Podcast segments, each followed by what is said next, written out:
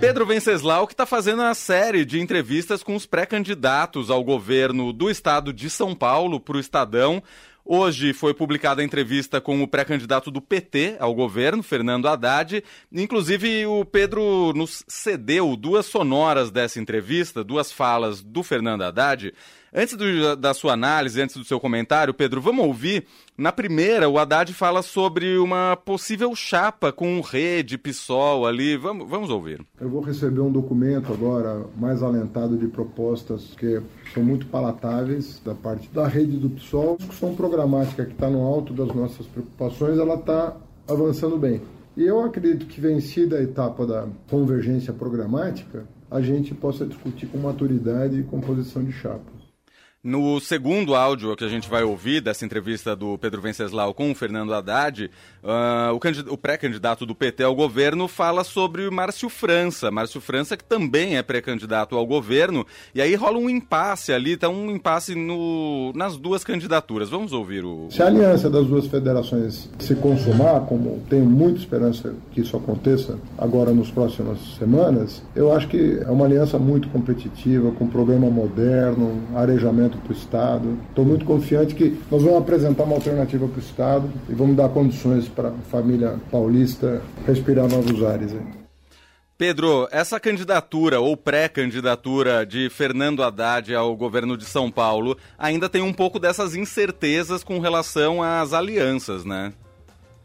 Pois é, é a aliança com a Rede e com o PSOL, que os dois partidos que formaram uma federação, ela foi aprovada é, pelo, pelos dois partidos, ou seja, avançaram bem, já praticamente consolidaram esse acordo, embora ainda falte algum, acertar alguns detalhes nesse ponteiro, nesse xadrez aí. Né?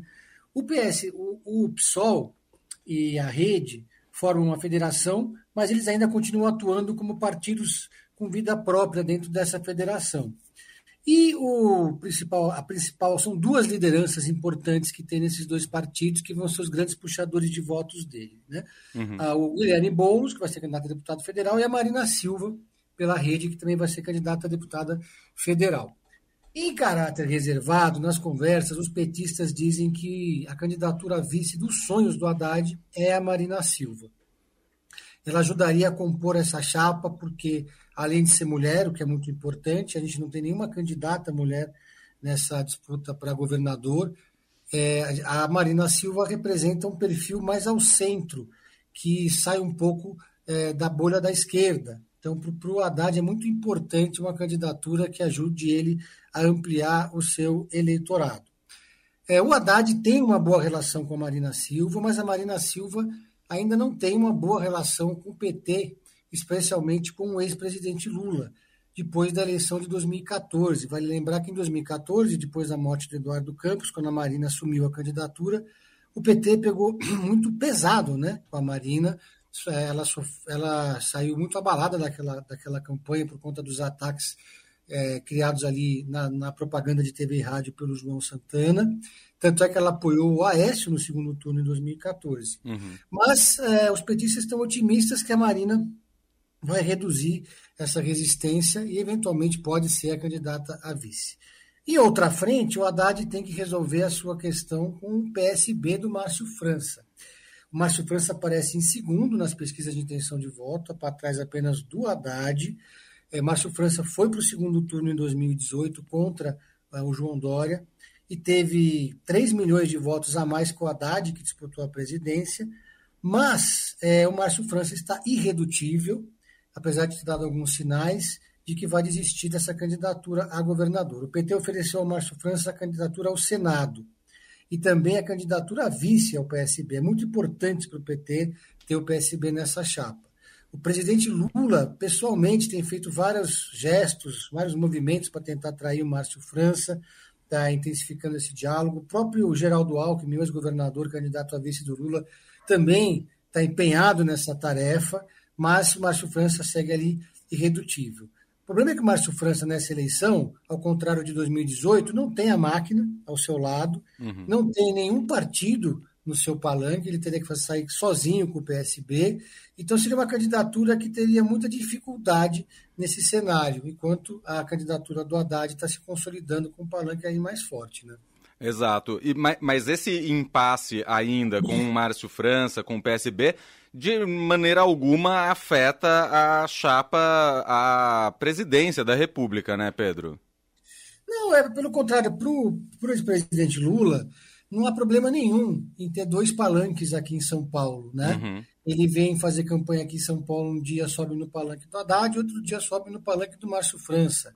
Ou então o Haddad vai fazer campanha com Lula e o Alckmin vai fazer campanha com o Márcio França. No final das contas, todo mundo vai votar na mesma chapa para presidente da República. A questão é que o PT nunca teve tão bem em São Paulo, no estado de São Paulo, como está agora. É, nunca uma candidatura do PT liderou, nessa altura do campeonato e com tanta folga, uma disputa eleitoral para governo. Porque há uma resistência ao PT muito forte no interior do Estado. O antipetismo é muito forte. Né? Uhum. O PT já ganhou várias vezes a prefeitura de São Paulo, aqui na capital, tem uma força muito grande. Então, a gente sabe que vai ser uma eleição que vai acabar trazendo a polarização para cá. E aí, é uma aposta aqui, para concluir esse trecho aqui, que o Márcio França é uma discordância do Márcio França e do Haddad, né? O Márcio França diz, argumenta, que ele tem mais chances de quebrar a bolha da esquerda e atrair votos da centro-direita, eventualmente até do bolsonarismo, por isso teria mais chances no segundo turno. Mas o Haddad alega que, o Márcio, que 40% dos eleitores do Márcio França, segundo o Datafolha, acham o governo do Bolsonaro ótimo ou bom que quando a campanha começar, esses eleitores vão se dar conta que ele agora está com o Lula e provavelmente vão migrar para o candidato do Bolsonaro, que é o Tarcísio de Freitas. Então, por essa tese, o Márcio França teria uma maioria, digamos, artificial e que seria, que implodiria assim que começar o horário eleitoral de TV e rádio. Uhum. E, e, por enquanto a gente ainda não tem uma data para que essa chapa seja definida, né? Eles estão agora falando é, no dia 15 de junho. Lá atrás chegaram a ventilar a ideia de fazer uma pesquisa, contratar uma pesquisa de intenção de voto, qualitativa e quantitativa, e quem tivesse melhor seria o candidato. Naufragou essa proposta. Lembrando que as convenções partidárias que definem de uma vez por todas as candidaturas, elas acontecem entre o final de julho e o começo de agosto. Então eles vão esticar esse impasse até quase o limite da data das convenções. Né? É, o PT, inclusive, tem dito, os petistas dizem que o Márcio França, além de disputar o Senado, se abrir mão da candidatura, é evidente, teria espaço numa, num eventual governo do Lula. Teria um ministro é, com ou sem mandato. Mas isso até agora não seduziu muito o Márcio França. Já o Boulos recebeu do PT uma promessa de que o PT o apoiará para disputar a prefeitura de São Paulo daqui a dois anos. Então o Boulos abriu mão de ser candidato a governador, vai disputar uma vaga de deputado, certamente vai ser eleito, talvez com uma das maiores votações, com essa promessa ah, catalogada ali no caderninho, né? Uhum. Bom, Pedro Venceslau todo dia fala de cinema, de série aqui na programação da Rádio Eldorado, mas ultimamente aqui no fim de tarde também tem falado muito sobre uma novela, a novela da terceira via na corrida à presidência. Quando é que vai chegar esse capítulo final, hein, Pedro? Havia uma expectativa que fosse essa semana, né? porque depois que o João Dória abriu mão de ser candidato, o PSDB então passou a tratar com, com o MDB da Simone Tebet acertos regionais. O Bruno Araújo disse em entrevista ao Estadão que condicionou ah, o apoio do, do PSDB a Simone a contrapartida em três estados: Pernambuco, Mato Grosso do Sul e Rio Grande do Sul. Pois bem, a conversa avançou, o Bruno Araújo cedeu um pouco e agora só está exigindo apoio do MDB para, sua, para o candidato Tucano no Rio Grande do Sul. Eles perceberam que Pernambuco e Mato Grosso do Sul não tem jogo mesmo, não tem nada que possa ser feito. Mas tudo bem, né? desde que o MDB abrisse mão de ter candidato próprio no Rio Grande do Sul. O problema é que o MDB no Rio Grande do Sul tem uma tradição muito grande. Ele governou o Estado quatro vezes nas últimas eh, das dez eleições que teve desde, desde a redemocratização, em quatro delas o MDB venceu. Tem um número enorme de prefeitos e tem uma divisão interna muito acirrada lá dentro. E um grupo que defende candidatura própria para governador. Ou seja, a Simone agora vai para o Rio Grande do Sul, desembarca lá na quinta-feira, vai ter um evento sobre o programa de governo dela, uma imersão de dois dias. Ela vai aproveitar para se encontrar com o Eduardo Leite, porque esse impasse amplia também a pressão para que o Eduardo Leite assuma de vez que é candidato a governador que vai ser candidato à reeleição, mesmo estando fora do cargo. Hum. Porque essa indefinição de Eduardo Leite está atrapalhando também o movimento lá. Uhum. Porque se ele se colocar como candidato, ele lidera as pesquisas, passa a ser mais fácil fechar um acordo com o MDB. Mas está próximo. O PSDB está esperando só essa definição para marcar uma reunião da sua executiva e, enfim, anunciar o apoio a Simone Tebet. Aquela resistência interna que havia ali, o pessoal do Aécio, já está muito pequena hoje, eles não conseguiriam nem de longe uma maioria para impedir que o PSDB, pela primeira vez, abra mão de ter candidatura própria à presidência da República. Muito bem, a gente segue acompanhando essa novela, talvez nos capítulos finais, talvez não. Nunca se sabe, né, Pedro? É, pois é. é, é acho que é muito difícil que esse acordo saia já essa semana, mas está bem encaminhado. Né? Uhum. É, há uma, uma vontade política muito grande de todos nos dois partidos, das cúpulas dos dois partidos, para que essa aliança saia do papel porque a Simone assim teria um, um, bom tempo de televisão, teria mais estrutura nos estados e seria uma candidatura mais competitiva nesse cenário de polarização, que é o último Datafolha mostrou que essa polarização só está mais intensa, né? Se mostra cada vez mais difícil, mais inglória essa tarefa da Simone Tebet. Mas tudo pode acontecer, como diria Ulisses Guimarães, política é nuvem, né? É verdade. Pedro Venceslau, toda terça e quinta falando de política com a gente aqui no fim de tarde. Tá todos os dias na programação do Eldorado com o Pedro em série. E tem dica de série ou filme hoje, Pedro? Ah, eu tô assistindo Stranger Things, né? Quarta hum, temporada, primeira ah, tá etapa go tá gostando, temporada. Pedro? Tô gostando. Tem uma, uma música dos anos 80 que, que voltou com tudo, agora tá no que só que me fugiu. A gente estava falando ontem a música da Kate Bush. Exatamente, eu tô viciado nessa música.